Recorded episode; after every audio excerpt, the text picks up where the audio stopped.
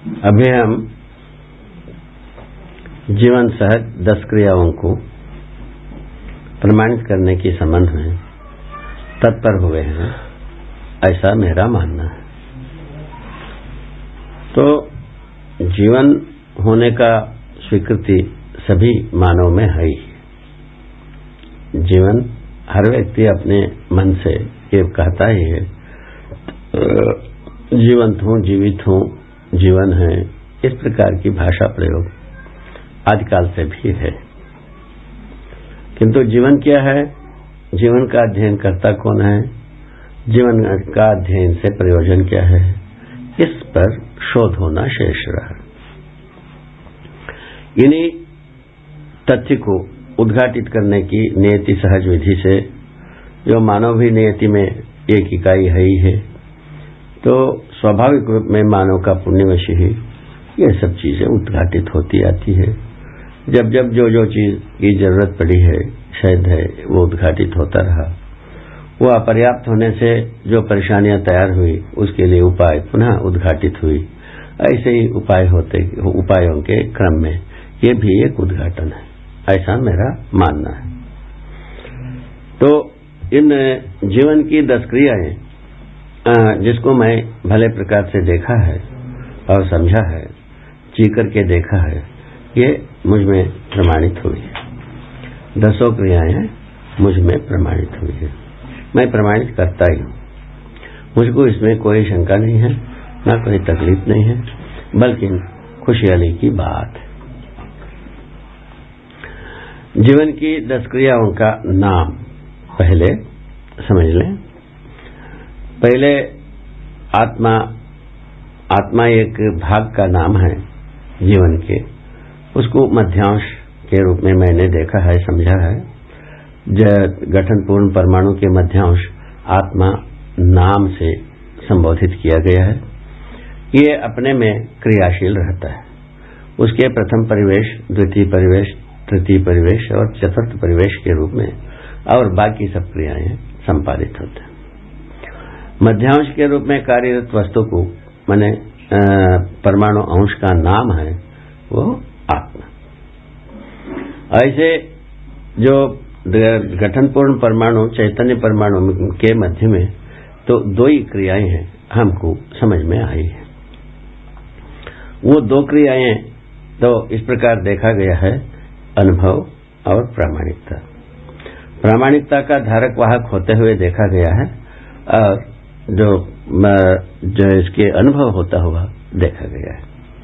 ये दोनों क्रियाएँ मध्यांश में होता है, जिसको हम आत्मा कह रहे हैं। दूसरे, ये प्रथम परिवेश में जो क्रिया होता है, वो दो क्रिया होता है। उसका नाम है बुद्धि और उसका क्रिया है बोध और संकल्प। ऐसा दो क्रिया होती है। और दूसरे परिवेश में जो क्रिया है, उसका नाम है चित्त। उसमें भी दो क्रिया होती है, चिंतन और चित्रण। तृतीय परिवेश में जो क्रिया होती है, उसका नाम है वृत्ति। उसमें भी दो क्रिया होता है, तुलन और विश्लेषण। चतुर्थ परिवेश में जो कुछ भी क्रिया होती है, उसमें भी दो क्रिया होता है, उसका नाम है मन। क्रिया है चयन और आस्वादन, अथवा दूसरा विधि से आस्वादन और चयन। इस प्रकार से दस क्रिया की बात है। ये दसों क्रियाएँ जीवन में अविरत रूप है। किंतु प्रमाणित होना प्रमाणित होने की बात है, बारी है। प्रमाणित होने में हम कितना प्रमाणित हुआ?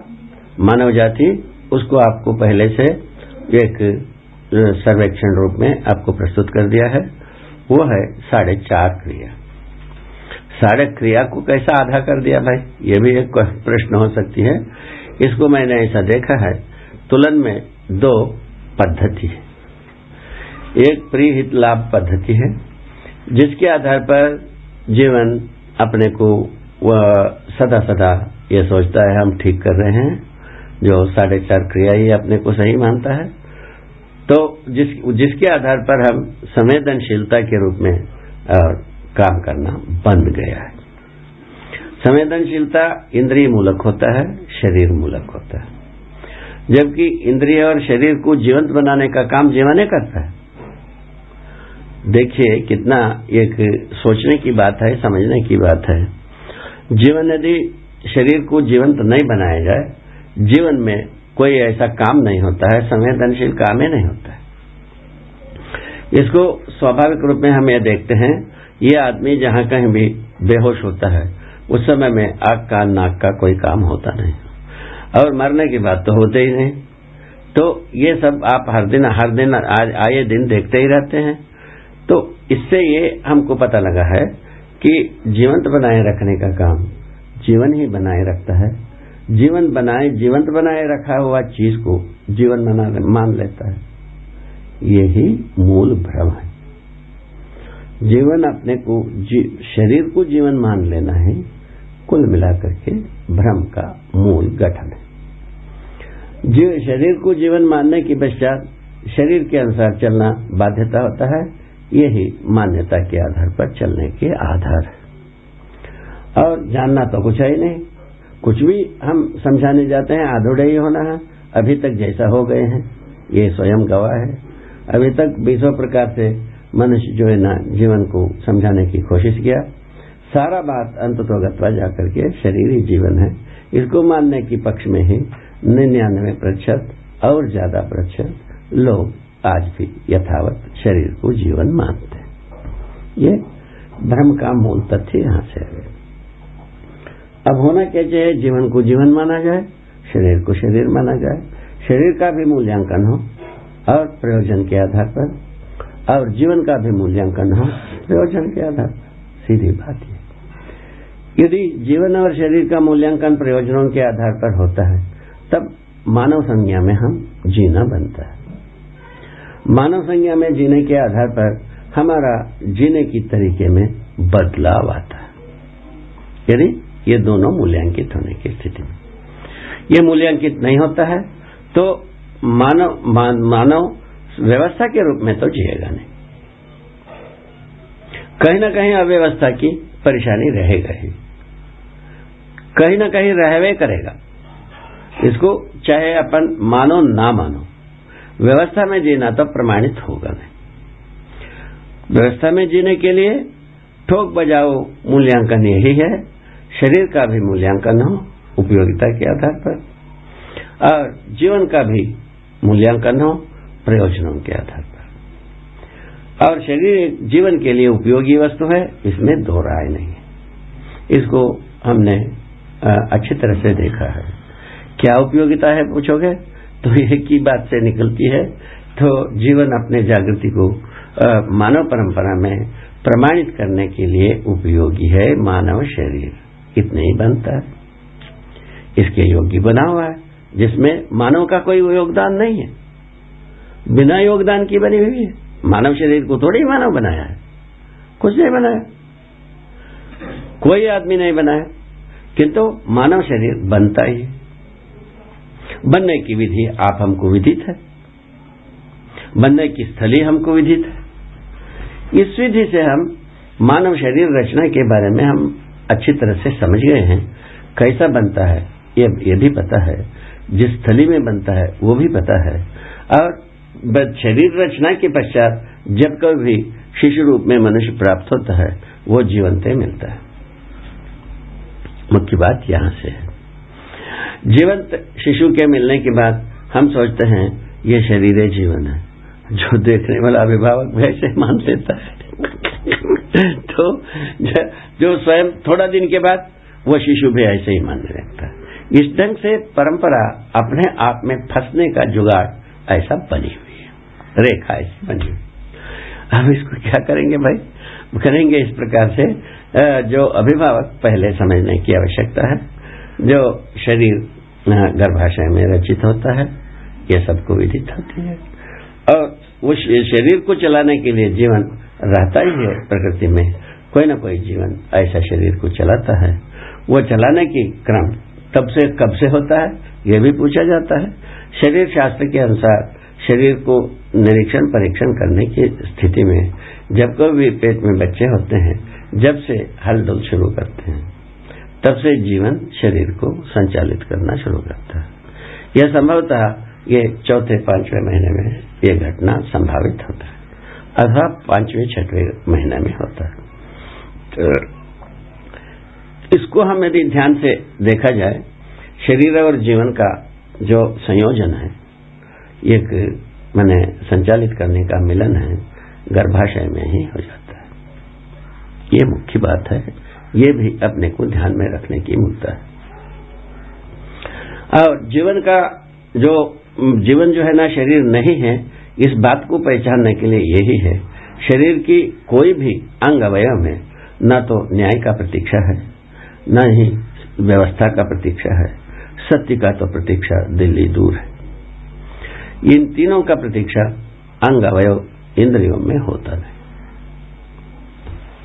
अपेक्षा भी नहीं होता इन इंद्रियों में कुछ नहीं होता आँख में न्याय का प्रतीक्षा होता है, अपेक्षा होता है, नहीं होता है। हाथ, पैर, नाक, कान कहीं भी नहीं होता है। किंतु आप न्याय की अपेक्षा करते ही हैं, प्रतीक्षा करते हैं, मैं भी करता हूँ, सभी करते हैं किंतु व्यवस्था का भी अपेक्षा हम करते हैं, आप करते हैं, सत्य का भी अपेक्षा मैं करता हूँ, आप करते हैं। इस ढंग से तीनों चीज़ हम आप अपेक्षा भी करते हैं, प्रतीक्षा भी करते हैं। यह सच्चाई है। इसका भरपाई होना ही कुल मिलाकर के जीवन की दसों क्रियाएँ प्रमाणित होना है, और कुछ भी नहीं। इसमें बहुत सारा झंझट भी नहीं है, और बहुत सारा रहस्य भी नहीं है। अब रहस्य नहीं है इस बात कहाँ से ध्रुवीकृत होता है? हर मनुष्य जीवंत ही है। ये तो बात पक्का है। और शरीर जीवंत रहने के लिए जीवन का होना बहुत ज़रूरी है। जीवन नहीं रहेगा तो शरीर जीवंत नहीं रहेगा। ये यथार्थ और शरीर को जीवंत बनाए रखने के लिए जो मैंने वस्तु है, इसी का नाम, हम जीवन नाम दिया है।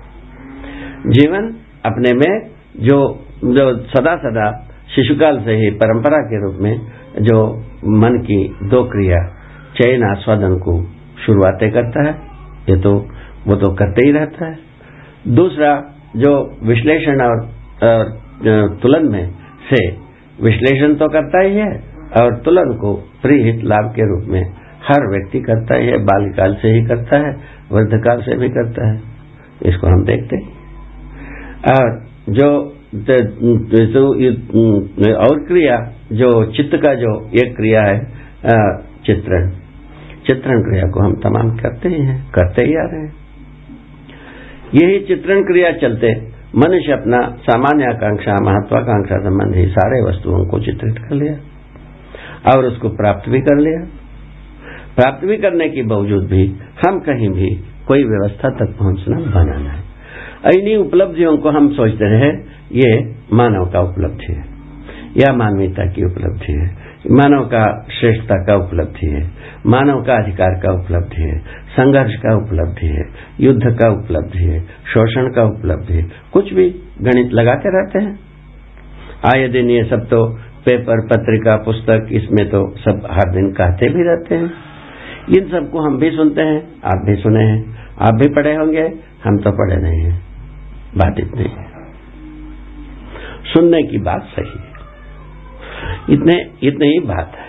तो इन बातों को देख करके हँसी भी आती है, कभी अफसोस भी होती है। हम कैसे इतने में मान लिया हम सब मनुष्य के लिए, हम सभी कुछ पा गए, मनुष्य को हम अध्ययन कर लिए, ये कैसा सोच लिए? एक पुनर्विचार करने की होता है। दो, जो कहते हैं शरीर शास्त्र के नाम से लिखा जाता है, जिसको बायोलॉजी कहा जाता है। तो बायोलॉजी वाले तो करते क्या है? तो शव को अध्ययन करते हैं। जीवंत आदमी का एक भी आदमी आज तक अध्ययन नहीं किया। वो कहते हैं, बायोलॉजी को पढ़ा दिया। क्या यह सच्चाई है? सच्चाई हो सकता है? कोई अंधरा भी क्या यह मान सकता है? आप ही बताओ, सोचो कि हम एक शव को काट करके मनुष्य का अध्ययन कर पाएँगे? हड्डी को गिन करके क्या मनुष्य का अध्ययन कर पाएँगे? और मांसपेशियों को गिन करके क्या मनुष्य का अध्ययन कर पाएँगे?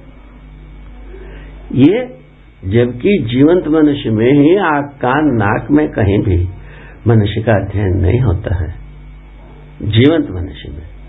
मरा हुआ मुर्दा जब जीवन छोड़ दिया है, ऐसे मरी हुई शरीर को मैंने देख करके हम मनुष्य का अध्ययन कर लिया।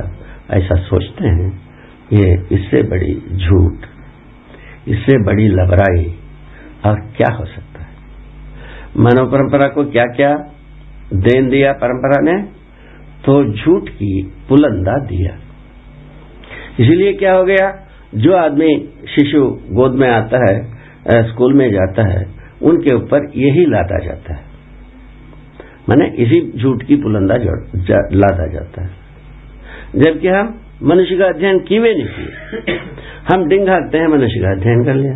अस्तित्व का अध्ययन किए नहीं किए। हम डिंग हाकते हैं इसके ऊपर हम शासन करेंगे। अब क्या करेंगे?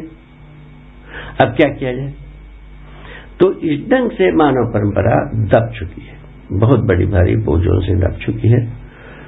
और यह इसका दो ही विकल्प है। नहीं तो इससे छुटा जाए, नहीं तो सब मर जाए दो में एक हो जाए। मानव इस धरती पर रहे ना करे, रहेगा तो सब उससे रहे यही आज की आवश्यकता है। यही स्थिति बनी हुई तो सब मरने की बात जहाँ तक है नियति स्वयं मैंने संतुलित करता है। इस बात को भी हमको पढ़ाया गया है। मानव जाति को पढ़ाते हैं। मानव जब जितना अति कर सकता है, वो सब करने की बात। तो प्रकृति में ही ये व्यवस्था है। प्रकृति ऐसा परिस्थिति में डालेगी, मानव इस धरती पर रह नहीं करेगा। ठीक है? एक तो पर्यावरण की बात हल्ला दंगा, ये तो हम सुनते ही हैं। तो कितना आदमी मरेगा, कितना आदमी बचेगा, वो सबके लिए उपाय खोजा जा रहा है। कोई कुछ लोग सोचते हैं कि हमारा देश वाले बच जाए। कुछ धर्म वाले सोचते हैं कि हमारा धर्म वाले बच जाए कुछ परिवार वाले सोचते हैं, हम धार्मिक हैं, हम बच जाए बाकी सब मर जाए। ऐसा भी सोचते हैं। या ये दिन पेपरों में आता ही है। बचाने वाला यही है। किसी एक का नाम लेते हैं। उसमें कोई ना कोई मज़हब समाई रहती है। बाकी सबकी अंतकाल होने ही वाला है। ये भी कहते हैं। ये सब कह करके कहा जाना चाहते हैं? क्या होगा इसका? हसरत क्या होगा? तो ये सोचने की मुद्दा इस मुद्दे पर हमारा सोचना यह है, हम वाक्य में धर्म, राज्य, शिक्षा के मुद्दे में भटक चुके हैं, अच्छी तरह से। धर्म गद्दी में धर्म का कोई सार्वभौमता नहीं है। जितने भी इस धरती के छाती के पीपल बने हैं, कोई भी धर्म गद्दी में सार्वभौम धर्म का कोई ट्रेस नहीं है, कोई आकार नहीं है, कोई प्रकार नहीं है, कोई शिक्षा नहीं है। कोई प्रमाण नहीं है। अब क्या सोचना है? अब कहाँ से लाए? कहाँ से धर्म को लाए? राजगद्दी में राज्य का कोई अवधारणा नहीं। हम राज्य को, राष्ट्र को बचाने के लिए हमको काम करना है। क्या करेंगे? आखिर में मिला संघर्ष। संघर्ष के लिए क्या मिला संघर्ष का कुल मसाला क्या चीज़ है? द्रोह विद्रोह शोषण और युद्ध। चार मसाला मिलकर के क्या चीज़ है? संघर्ष। ये चारों मसाला मनुष्य बनाता है कि प्रकृति बनाता है? पूछा गया, देखा गया, इसको अध्ययन किए हुए, जिससे पता चला ये मानव ही ये मसाला बनाता है। भ्रमवश बनाता है। ये दो दिग्गज संस्था दो है धर्म धर्मगति राजगति। सबसे शक्तिमान, सारा ताकतवर सारा साधन जिनके पास है, ये दो ही गद्दी के पास है। दोनों गद्दी इस ढंग से रिक्त हो गई। अब व्यापार गद्दी को पूछना ही नहीं है। शोषण के लिए पहले से ही बैठा है। अब क्या किया जाए? शिक्षा गद्दी के पास पूछा, उनके पास कोई मार्गदर्शन की, दिशा दर्शन की, लक्ष्य की चिन्हित लक्ष्य को पहचानवा सके, ऐसा कोई व्यवस्था नहीं। अब बोलिए, आदमी क्या करे? सामान्य आदमी क्या करे? ये आपको भी सोचने की मुद्दा है, मुझको भी सोचने की मुद्दा। मैं समझता हूँ सबके समान रूप में दायित्व तो बैठा हुआ है। इससे ये स्मरण दिलाने का मुद्दा यही है। अभी परंपराएँ जो ये चार परंपराएँ गिनाए गए इससे हमको कोई रास्ता मिलने वाला नहीं है। कुल मिला के इतने सभ्य वचन तो रास्ता नहीं मिलता है तो क्या किया जाए? रास्ता खोजा जाए, बनाया जाए यही साहसिकता का परिचय है। वो रास्ता क्या चीज़ है? समझदारी का रास्ता होगा। मारपीट की रास्ता कुछ नहीं होगा। मारपीट करने वाला बात जानवरों के संसार में ही पूरा हो गई है। मनुष्य परंपरा के लिए मारपीट कोई साधन नहीं है। मारपीट से कोई लक्ष्य मिलता नहीं है। मारपीट से कोई हमारा आवश्यकताएँ पूरा होता नहीं है। मारपीट से हमारा तृप्ति मिलता नहीं। चारों मिलता नहीं इसके बहुत भी मारपीट की परंपरा बना के रखें। बोलिए साहब, ये भी लबराई हो गया कि नहीं हुआ? मिलता ही नहीं तो उसको भी डुहारो का अब क्या किया जाए? इस ढंग से हम हँसी के पात्र हो चुके हैं। इसलिए अब बुद्धि की बात यही है तो हम स्वयं समझदार हों। समझदार होने का जाँच अपने में करें। तो मुझको करके आप समझदार नहीं हो सकते हैं। मुझको जांचने मात्र से आप समझदार नहीं हुए। आप स्वयं अपने को जांचेंगे तभी समझदार हुए। मैं संसार को जाँच जाँच करके तीस वर्ष तक मैंने सिर कूट लिया। कहीं भी हम समझदारी का ट्रेस नहीं मिला। जब हम बीसों वर्ष प्रयत्न करके अपने को जांचा, तब समझदारी का ठोर मिला। तो अब ये पहले जो हम जितने भी परिश्रम किया, उसके, उसको हम अध्यावसायिक विधि से अभी मानव को अर्पित करना चाहते हैं। उसी क्रम में एक प्रयास एक प्रयास है ये। इस अध्यावसायिक विधि से यदि आपको इंगित हो जाता है, अस्तित्व शाश्वत सत्य है। आपको ये समझ में आ जाता है सह अस्तित्व ही शाश्वत सत्य है। सह अस्तित्व में जीना ही हमारा परम धर्म है। ये यदि समझ में आता है, उसके लिए सारा समझदारी आपके समीचीन नहीं है। ये बहुत सुलभ सुलभ है।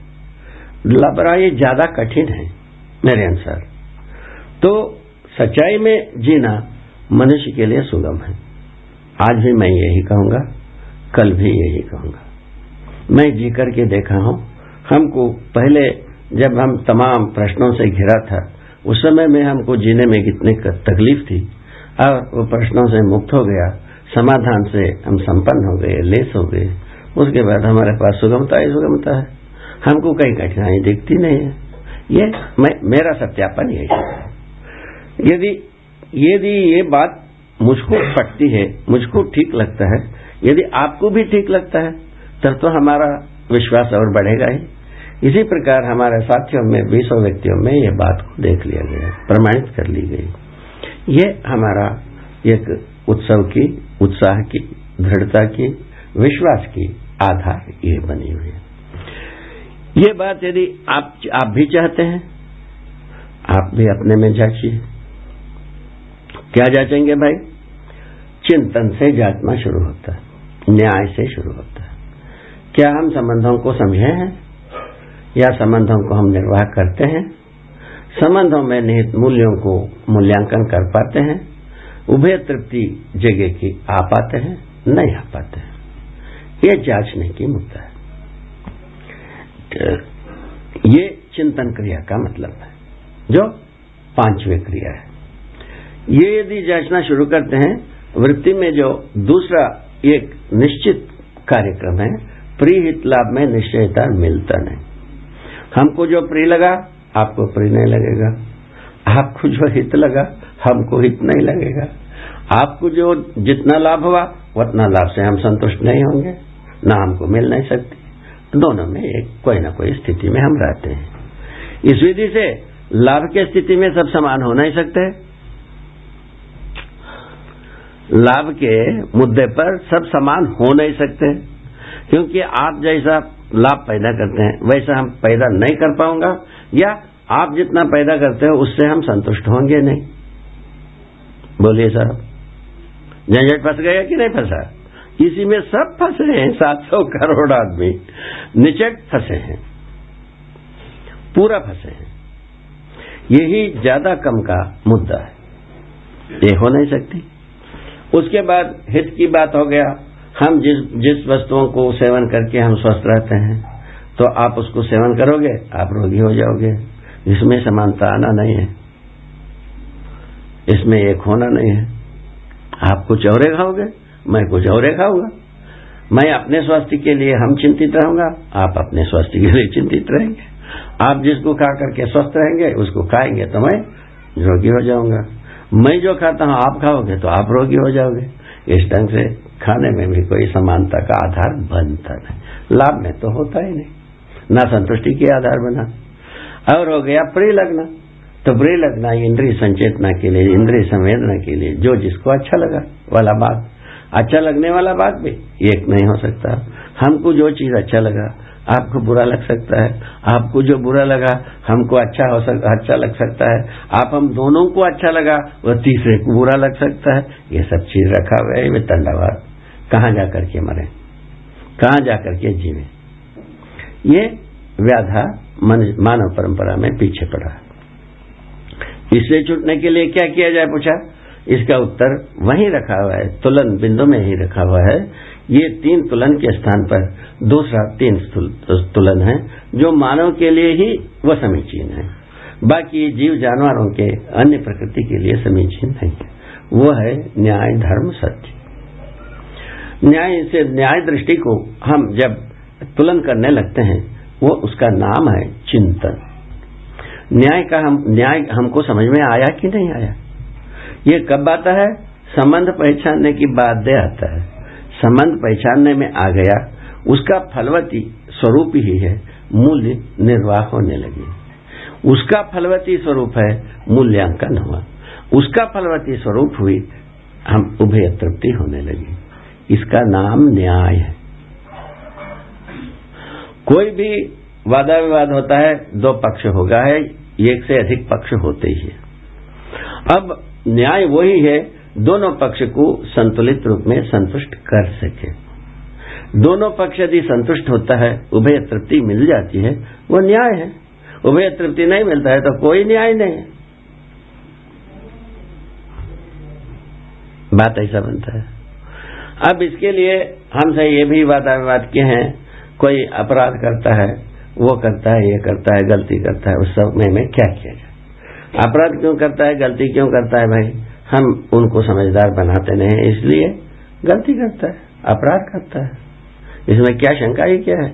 आप समझदार बनाना शुरू कर दो, कल से अपराध सब मुक्त, सब गलतियाँ समाप्त, सारा कार्बन समाप्त, सारा परेशानी समाप्त।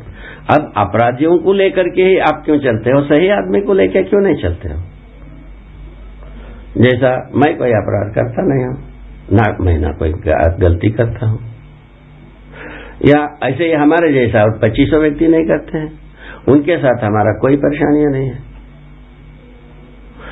अपरस्परता में हम मूल्यांकन करते ही हैं। मूल्यांकन करके हम तृप्ति पाते ही हैं। इसको कैसा भुलाया जाए? इसको कैसा हम अलग किया जाए? इसको कैसा हम नकारा जाए? एक तो ये प्रमाण आपके सम्मुख आता है। अब रह गया, आपको ज़रूरत है कि नहीं? आपको भी यही ज़रूरत है। दूसरा, कोई ज़रूरत नहीं है। आपको भी यही ज़रूरत है। आप भी इसी बात के लिए आगोरते बैठे हैं। तो मुझमें आप में इतने ही अंतर है। मैं किसी मैंने दर्दवश, मैं एक कदम आगे चल दिया। मुझको ये चीज़ हासिल हो गई। मैं ऐसा सत्यापित करने योग्य हूँ। अभी आप समझने की बात, आप भी ऐसे ही सत्यापित करोगे। मैं न्यायपूर्वक जी, ऐसे ये फ़ायदा है। ये इसमें इतना सुख है, इतना प्रसन्नता है, इतना संतुष्टि है। इस बात का सत्यापन आप भी करोगे। तो आप मैं स्वयं अकेले थोड़ी है। हमारे जैसा बीसों व्यक्ति सत्यापन करने योग्य हो गए हैं। और जो आप भी हो जाएँगे। इसी ढंग से सर्वमानव अपने सत्यापित करने योग्य होता है। कब होता है? समझदारी के आधार पर। समझदारी कौन देगा? शिक्षण संस्थान देगा। शिक्षा संस्थान जो है, सभी अभिभावकों का एक अभिव्यक्ति। शिक्षण संस्थान क्या है? सभी अभिभावकों का एक सम्मिलित अभिव्यक्ति, शिक्षण संस्था। शिक्षण संस्था में ही शिक्षा संस्कार संपन्न होना आवश्यक है। संस्कार का मतलब है समझदारी, और उसको प्रमाणित करने की तरीका का मतलब है शिक्षा। क्या मतलब है? कितना सुंदर। सारे सारे बात कहाँ से मिटता है? आप स्वयं शिक्षक हैं, आपसे पूछ लीजिए। तो समझदारी समझदारी को पहले बोध होना उसको प्रमाणित करने के लिए जो कार्य है, उसका नाम है शिक्षा। समझदारी बोध हुए बिना शिक्षा कार्य पूरा होता नहीं। ठीक है? समझदारी के लिए शिक्षण संस्था ही जिम्मेवार है। उसके लिए सभी अभिभावक जिम्मेवार है। इस ढंग से प्रत्येक परिवार शिक्षा संस्था का सूत्र से सूत्रित है। ये बात हमको समझ में आता है। इसीलिए जो शिक्षण संस्था को न तो किसी का मैंने निजीकरण, सरकारीकरण, एकीकरण विपुलीकरण इस प्रकार की बातों को ना सोचा जाए, शिक्षण संस्था को सीधा सीधा अभिभावक शिक्षण संस्था के रूप में देखना का अभ्यास करें। इसी में मानव का कल्याण है। ये निजीकरण, राष्ट्रीयकरण से कुछ होने वाला नहीं है। न हुआ अभी तक, कुछ भी। जो शिक्षण संस्था को सीधा सीधा अभिभावक शिक्षण संस्था के रूप में ही हमको देखना पड़ेगा। समझदारी से निकलता है यही यही तरीका। तो यदि यदि ये पटती है, उसके लिए अपने को यही समझना होगा, हम न्याय प्रदायी क्षमता से हम स्वयं निष्णात होना होगा।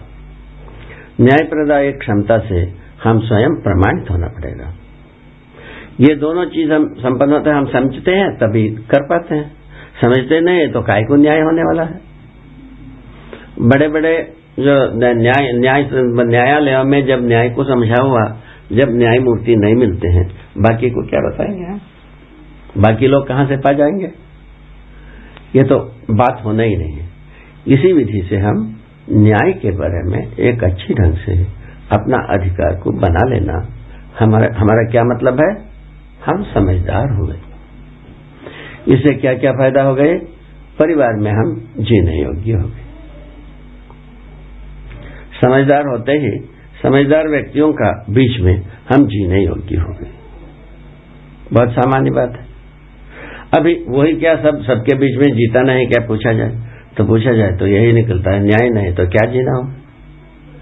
कम से कम से कम न्याय नहीं तो जीना क्या हुआ? कम से कम जो यदि कोई चीज़ है, मात्रा तृप्ति की वो न्याय ही। ठीक है? तो न्याय को, न्याय समझदारी के आधार पर ही आता है। समझदारी जीवन और अस्तित्व को समझने के आधार पर ही आता है। उसका प्रमाण मानवीयतापूर्ण आचरण ही है। मानवीयतापूर्ण आचरण में न्याय होता है और कुछ अन्याय होते ही नहीं। आप शोध करोगे तो भी नहीं होगा अन्याय। ये इस प्रकार की स्थिति बनी हुई है।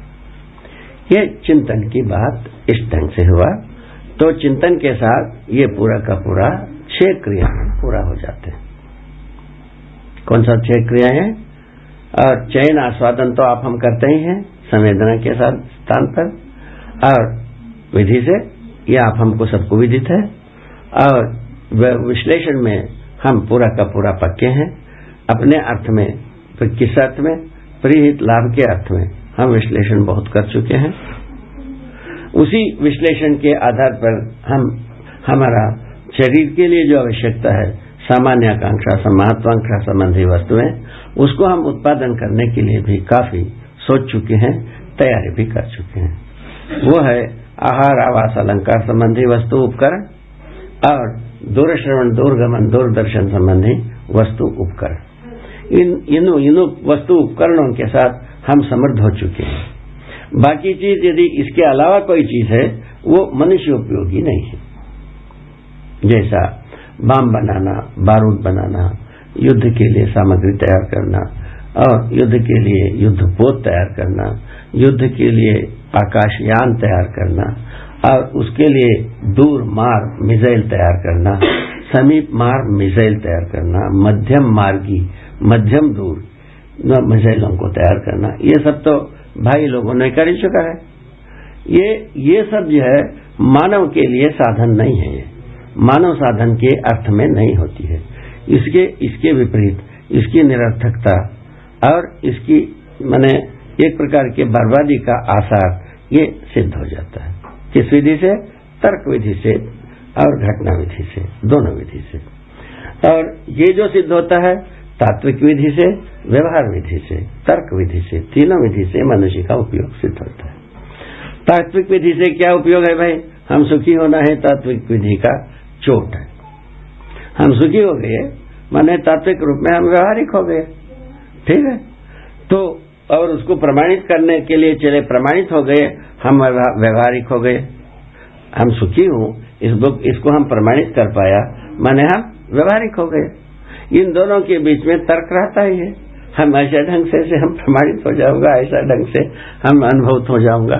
ये बात रहता है। इस ढंग से तर्क तात्विक और व्यवहार विधि से मनुष्य प्रमाणित होने की बात आता है। जो जितने भी आप हम बात करते हैं, पढ़ते हैं, लिखते हैं यह सब तर्क निष्ठ है। ये तर्क के आधार पर ज़्यादा हम बताते हैं। तर्क से तात्विकता को, तर्क, तात्विकता तात्विकता के अर्थ को छूता है, यही संप्रेषणा का महिमा है। यदि संप्रेषणा में हमारा तात्विकता छू गए तात्विकता इंगित हो गए सामने व्यक्ति को, हमारा संप्रेषणा का अभिव्यक्ति का सार्थकता है ये मैंने अनुभव किया है। वैसे ही आप भी किए होंगे। ये कोई नया नहीं है। आदिकाल से ही आदमी इस प्रकार की चीज़ करते ही आया है। और दूसरा, और वही तर्क, व्यवहार की सार्थकता को मैंने इंगित कराते हैं। व्यवहार में सार्थकता क्या है? बताया मानव प्रयोजन चार समाधान समृद्धि या भय सह अस्तित्व ये चार को यदि इंगित करा देता है, इस विधि से ये चारों चीज़ मिल सकता है, इसको यदि बोध कराता है, ये व्यवहार ज्ञान हो। उसमें तात्विक ज्ञान हो गया। तात्विक ज्ञान के लिए भी तर्क चाहिए, व्यवहार ज्ञान के लिए भी तर्क चाहिए। इसको आप अपने में जाँच सकते हैं। ये कुल मिलाकर के पहला उपलब्धि यही है, परिवार में हम अपने, अपना मूल्यांकन परिवारजनों का मूल्यांकन किस आधार पर करेंगे और दूसरे किसी आधार पर नहीं हो सकती, केवल मूल्यों के आधार पर और संबंधों के आधार पर, मूल्यांकन सहित उभय तृप्ति की प्रमाणों के आधार पर। हम व्यवहार में न्यायिक हों, इस बात को हम प्रमाणित कर सकते हैं, घोषित कर सकते हैं, सत्यापित कर सकते हैं।